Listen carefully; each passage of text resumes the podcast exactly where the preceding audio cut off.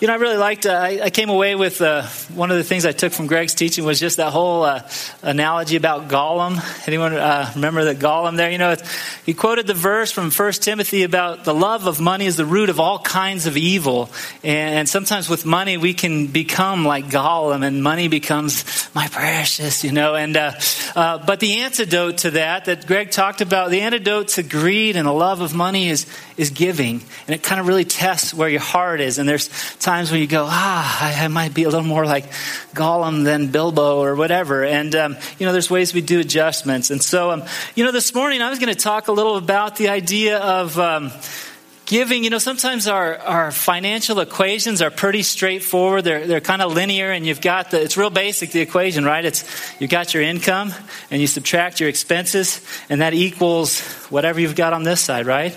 Um, this is, this is real, this is Dave Ramsey stuff here. I mean, real simple. I mean, so you get income minus expenses that leaves you either with savings and things that are growing on that side of the equation, or it leaves you with a deficit and, and debt, and uh, you're in the red on that side. And a lot of times we look at our equations and we just kind of go, well, here's the money I've got, here's the expenses.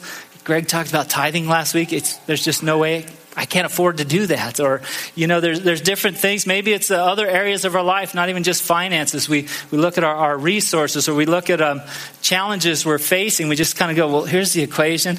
And I've got nothing besides what I see and what I get. And, and that makes my housing real tough. That makes my career real tough. That makes, you know, health things are not looking good. Here's, here's the equation. And it, it's not going anywhere fast. And this morning we're going to look at really four types of giving that I think will help you and I engage the, the exponential, the supernatural, um, even the eternal hand of God in our equations. It'll dr- radically change our equations. One of the things I want to share with you here, just a quote. My wife was reading a book recently called The Circle Maker. Uh, it's by Mark Batterson. And she sent me this quote because uh, she, it started her thinking about some of her heart related to giving. And I want to read this to you. It's, it's encouraging, it's challenging, but um, it says this. I'll just put one part of it up. Oops, sorry. There's one part. I passed it. There you go. Thank you. Um, he says this. He says, I have no idea what your financial situation is, but I do know this. If you give beyond your ability, God will bless you beyond your ability. God wants to bless you 30, 60, 100 fold. And if you are willing to subtract what you're spending on yourself and add it to what you're investing in the kingdom, God will do the multiplication. And if you believe that, you'll circle the promises of God and reap the reward. And if you don't, you won't. If you're still living in the world of addition and subtraction, the tithe is difficult to give because it feels like you're subtracting 10% from your income. But once you graduate to multiplication, you realize that God can do more with 90% than you can do with 100%. Why? Because when you add God into the equation, your finances, uh, the equation of your finances, it changes the game. If you give generously and sacrificially, the day may come when you're giving more than you're currently making. If you believe that, that circle might be worth circling.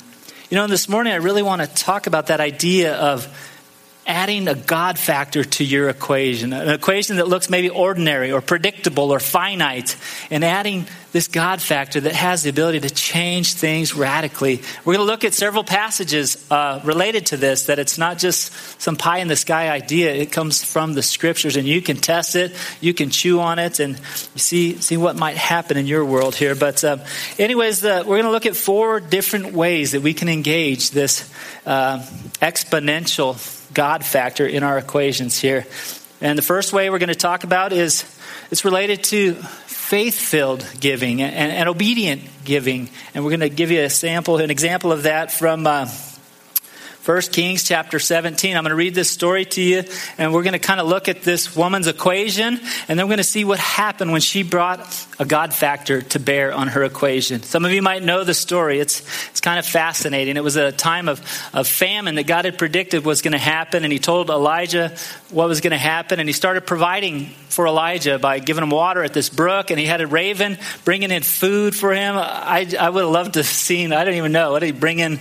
It said bread and meat. You know, it was like the form of muffins, or was it tortillas and some things wrapped up? Or I don't know how that would have looked. It would have been amazing. But it says this um, sometime later, this is 1 Kings 17, verse 7. Sometime later, the brook dried up because there had been no rain in the land. And the word of the Lord came to him uh, Go at once to Zarephath of Sidon and stay there. I've commanded a widow in that place to supply you with food. So he went to Zarephath. And when uh, he came to the town gate, a woman was there gathering sticks. And he called to her, Would you bring me a little water in a jar so I may have a drink? And as she was going to get it, he called, And bring me, please, a piece of bread. As surely as the Lord your God lives, she replied, I don't have any bread, only a handful of flour in a jar and a little oil in a jug. I'm gathering a few sticks to take home and make a meal for myself and my son that we may eat it and die. Her equation there, if we just stop and think about it, her equation was basically enough ingredients for one meal, and then minus her son and her eating that meal equaled she was going to starve to death. She was going to die. That was the equation she was facing. And Elijah, in the middle of her equation, was so bold to say, Hey, you know, that's cool. I get it. But how about this? Why don't you make me that meal first? And let's go on and see what it says here. I think uh, I didn't get to that part yet. Ah, so I said to her, Don't be afraid. Go home. Do as you have said. But first, make a small cake of bread for me from what you have and bring it to me. And then make something for yourself and your son. For this is what the Lord, the God of Israel, says The flour in the jar will not be used up, the jug of oil will not run dry until the day the Lord gives rain on the land. She went away and did as Elijah had told her. So there was food every day for Elijah and for the woman and for her family, and the jar of flour was not used up, and the jug of oil did not run dry, in keeping with the word of the Lord spoken by Elijah. So she had this equation ingredients for one meal minus one meal equals death. Pretty finite equation, pretty grim equation. But the equation changed when she had these ingredients and she applied faith and obedience. Somehow it says God commanded her to do this, and, and Elijah asked, and she had to have faith, like, in order for me to do this, it means, you know, I die faster, I miss my last meal here or something. And but she did it. And then how did the equation turn out after that? Well, it went from that one meal plus her faith and her obedience it ended up providing, if you do the math here, this three and a half years was the famine. Uh, seems like he had some food and supply before he got to her place. Um, so if you say just under three years he was with her, a thousand days. A thousand days, and if they had two meals a day, which, which was what Elijah was used to before that, breakfast and dinner meal from the ravens. Um, but so then that's thousand days times two meals, two thousand meal times times Elijah, times her, times her son, equals 6,000 meals that were provided, that got brought to her equation, a 6,000 time return on the one meal she gave away. And, you know, it wasn't like, I'm not saying, hey, there's this financial, you do this thing, you give it away, you get 6,000 times your $100,000 investment, sign up here. Um, no, this was in the context of a severe famine. And to get a meal was a really big deal, and there were people who were dying, and, and yet God brought something supernatural, something uh, exponential to her equation. And, you know, um, I, I just, you know, she could have said, no, I want to stick to my equation. I eat my meal and die. Come on. Who are you to try to take my last meal away from me? But she didn't. She had faith and she obeyed. And, you know, there's a lot of different ways you might apply this. One of the ways that I'm thinking about is, you know, if the prophet Elijah came up to you, kind of knocking on your door, knocking on the guy's household over there, kind of like, hey, guys, I need your last meal. Um, it'd be pretty obvious. I think my guess is Tyler, uh, Josh, I think you guys would probably do that, wouldn't you? Give your last meal away? I mean, I assume you would. Um, but, but we don't have Elijah showing up on the doorstep saying, hey, guys, God told me to tell you to give that to me. Um, we don't really have that situation. But we do have another prophet that kind of speaks to this subject, and it's the prophet Malachi, the last prophet in the Old Testament. And he spoke to a subject that God introduced in Genesis a way of honoring God with our finances. Through Abraham was the first example of giving a tenth. God's worthy of all our money, but it just seems like a tenth was the standard that was set to show honor to God for his provision. It went through Abraham and then to Isaac, and then Moses introduced that into the law as a way to provide for the tabernacle. And then it was carried out through the prophets ends up here in Malachi. And then Jesus actually had a chance to kind of change the record. And, and instead, he told the Pharisees in Matthew 23 23, you should tithe. But don't leave out mercy and justice and compassion, these other things. And he, he carried it over into the New Testament. And but in some ways, you know, um, I, I can I can feel like uh, when I first was challenged with tithing, giving a tenth, I was like, this is crazy. You know, you don't, a tenth? Do you know what I make? I was a single guy engineer for Hewlett Packard. A tenth of what I made was, you know, was, I don't know, 500 bucks a month is what I was given. And I was used to a world where my parents, I mean, if someone stuck a $20 bill in the bucket that was going by, that was a big deal. I mean, it was like, whoa, who went out of their way? 20 bucks. Um, it's, but the first time you try this, there, it can be kind of scary. And I think of Elijah's words here of encouragement to this woman. She wasn't giving a tenth of her stuff away, she was giving her last meal away. And then the prospect was she would die after that. But he said, Don't be afraid. Go home and do as you have said. And he went on to encourage her with the words of the Lord You're not going to run out. You're not going to run. It's going to work out. God's going to bless you in this. And he blessed her 6,000 times over. But if you're wrestling with tithing, maybe you've never done it before, I encourage you to consider. Um, God has many promises that, that back uh, his blessing on it. Malachi talks about if you honor him with your tithes and offerings, he'll, he'll bring a blessing that he'll pour out to you uh, from heaven, that your barns will be filled to overflowing. And um, you know, I, I, just encourage you to. There's, I did a whole teaching on that last year. You can go look that up. Uh, um, but but I just don't be afraid. I think God will bless you for that. And maybe it's some other area of your life that you kind of go, ah, I, I, don't know. But if, if God has called you to do it, or if scriptures are instructing you to do it, I'd encourage you to do it. Trust God, and, and I don't think you'll regret it. That widow, I don't think she ever regretted the fact that she gave her last meal to Elijah there. I don't think we would either. Another uh, facet of giving, so that's faith filled uh, giving that leads to obedient giving, and, and she had it. And uh, another type of giving to consider here that might engage God's exponential blessing on your equation is, is generous giving. We're going to look at a passage here, real quick, on this from uh, 2 Corinthians chapter 9 here. And, and some of you might be familiar with this passage, but uh, that's okay. Um, because the Apostle Paul said, Remember this they must have already known about this too. They must have known this idea, this equation. But he said, Remember this whoever sows sparingly will also reap sparingly. Whoever sows generously will also reap generously. Uh, I love the message puts it like this Remember, a stingy planter gets a stingy crop, a lavish planter gets a lavish crop. And, and there's an equation here to think about. Um, but, you know, in the idea of this world, the world tells us, hey, when you got your money, um, it takes money to make money, right? And so the idea of you got this money and, and you make more money with it, the idea of giving away money that you already have a limited amount of, that's not, they don't tell you to do that in most of the how to become a millionaire seminars. Yeah, take what you got, give it away, give all of it away, and you'll be a millionaire in no time. You know, that's, that's kind of violates all laws of finances, I think. Um, and yet, God is clear. Several places in the Proverbs, He says, uh, Proverbs 11 25, He says, the generous will prosper. A generous man will prosper. Uh, he says, He who refreshes others will himself be refreshed. Proverbs 22 9 says, A generous man will be blessed, for he shares his food with the poor.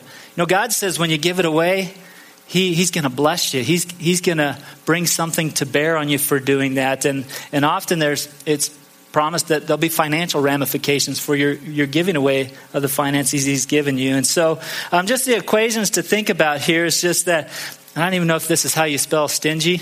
It could be stingy. Um, stingy giving leads, leads to a stingy return, but uh, maybe stinky would work too. If you get stingy with your giving, God says, okay, here's the deal. Whatever measure is going on in your heart, I'm just going to flip that around on you. And if you think you can be stingy, uh, God can reflect that to you even more. You know, Jesus said this. He said, uh, Mark 4:24, with the measure you use, it'll be measured to you even more. You want to get stingy? God can play stingy. He, he's not stingy, but he says, I'll, I'll take your measure and I can work with this. And you want to get generous?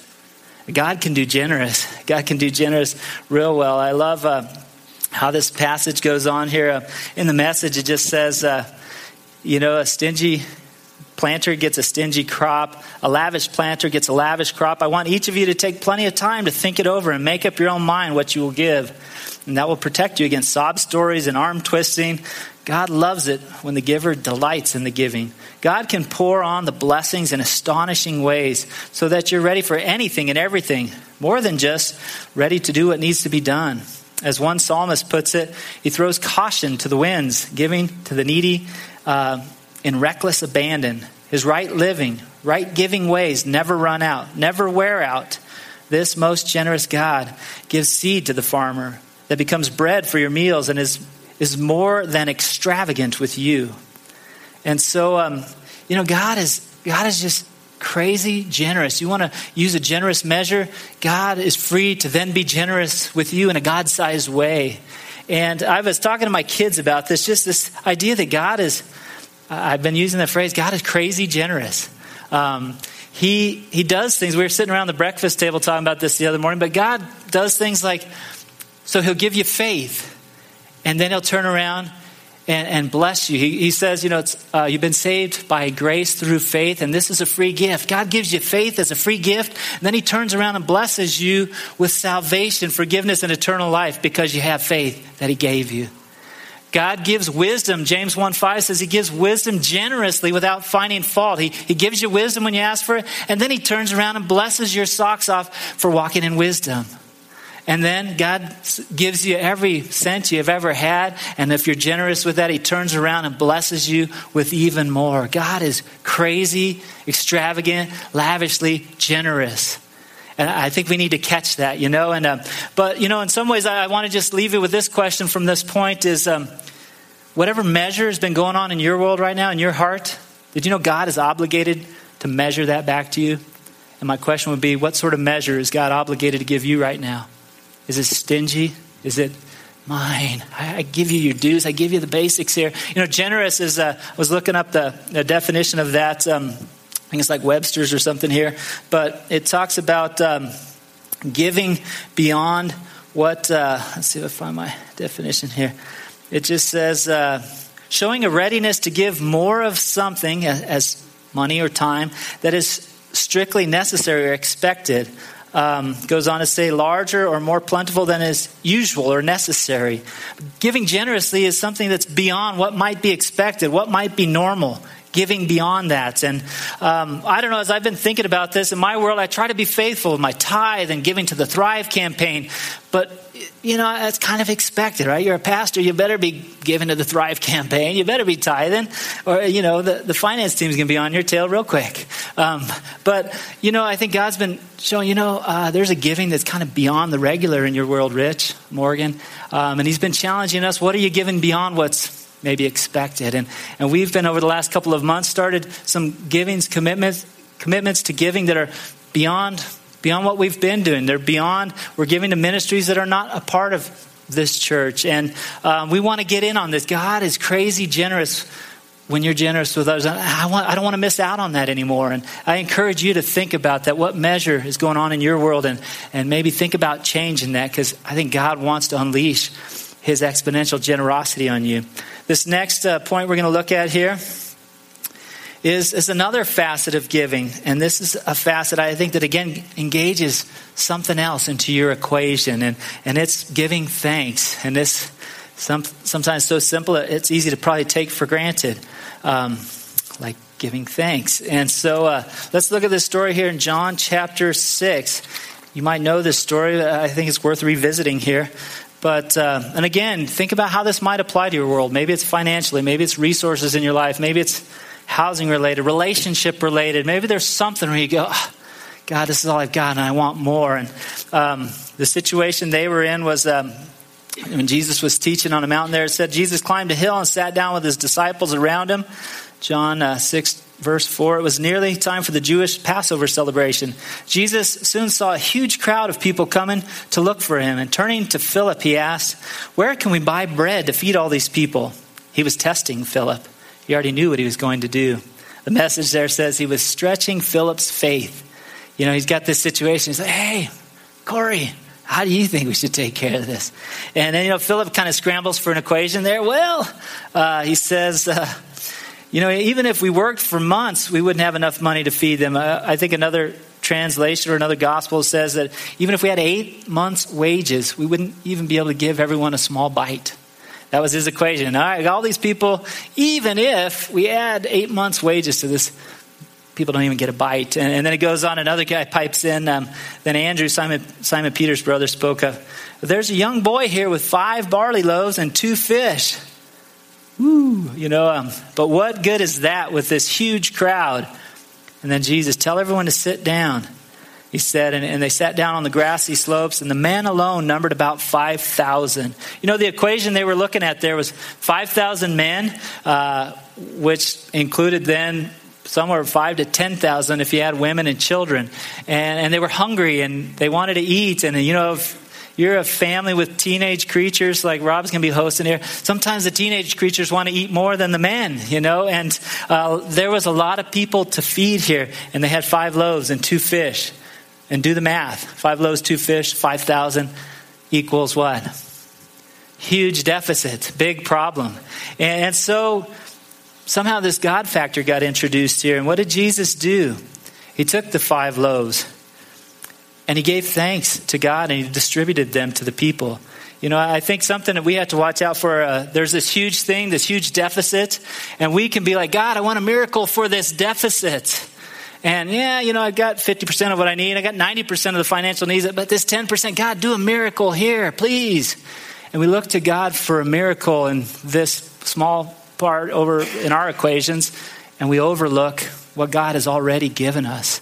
And Jesus, if anyone could have overlooked anything like, Father, thank you for these five loaves. Uh, it, what, what good is that? You know, he, obviously he had a better attitude than that, but many of us would have been, ah, five loaves, thanks for nothing, Lord. Um, I got to feed 5,000.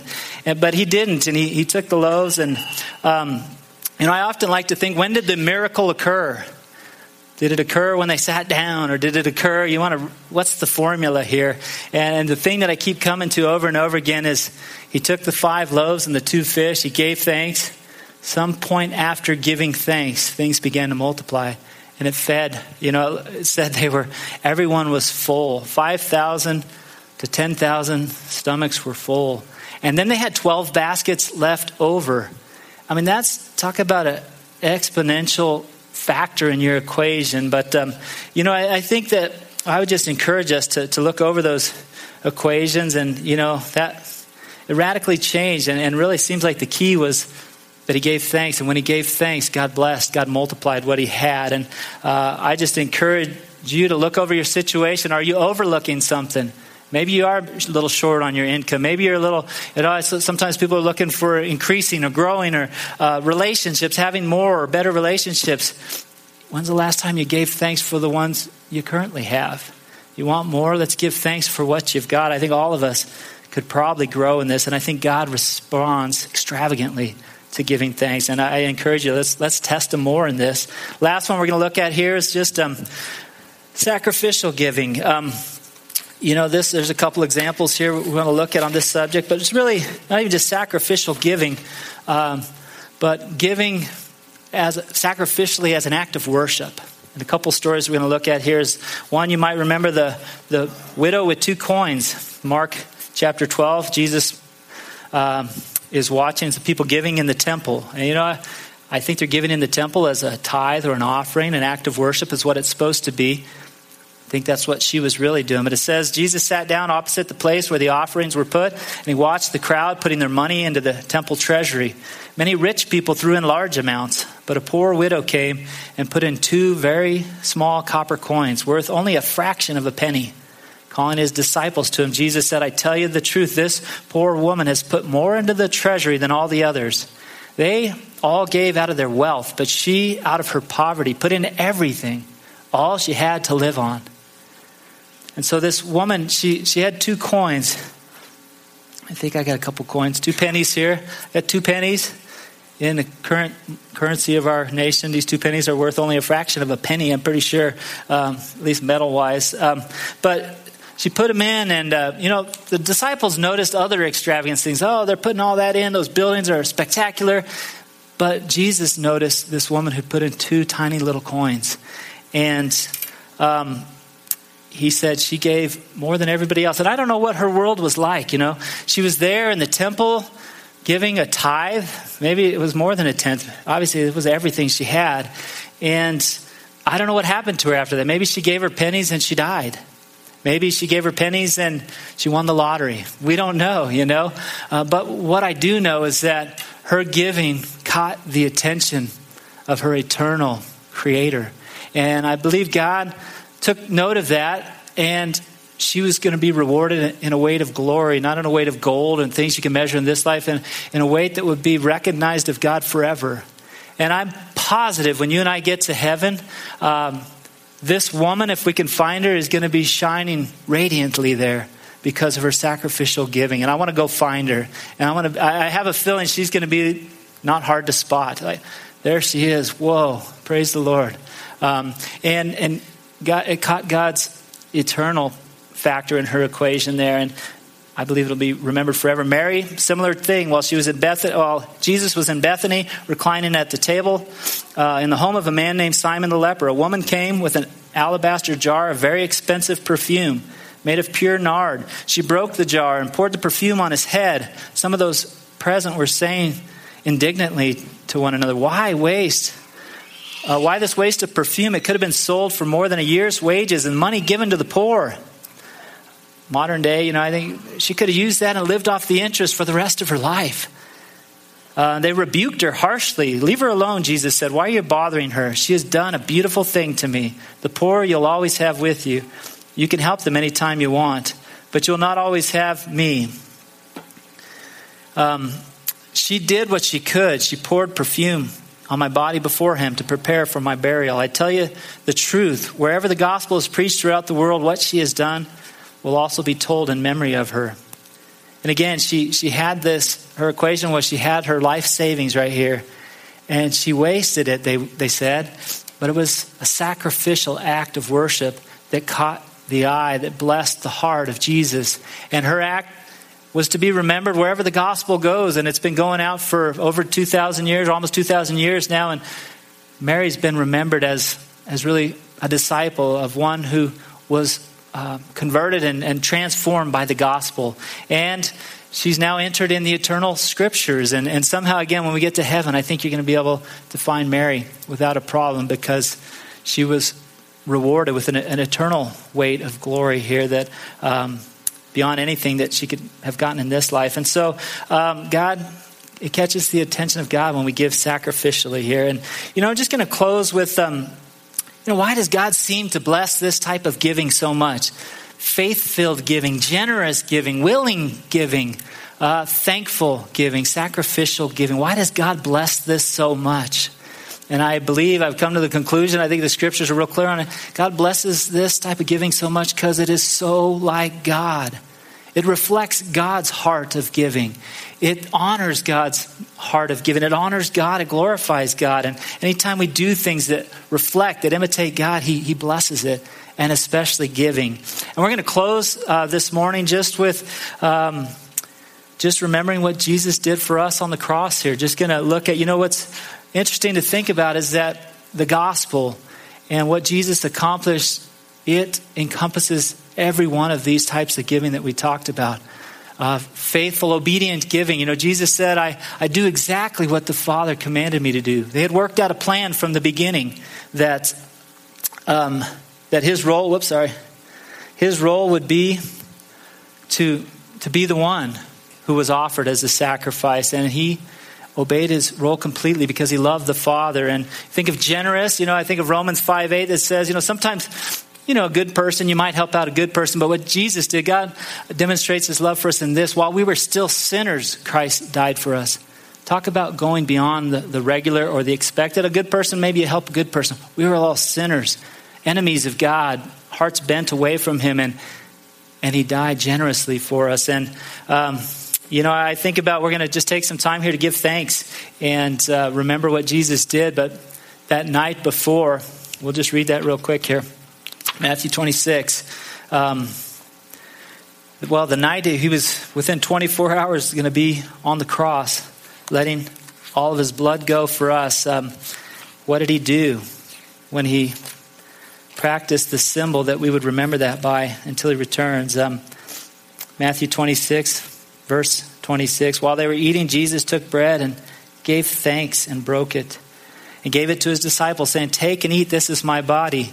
Then he took the cup and gave thanks, offered it to them, saying, Drink it, all of you.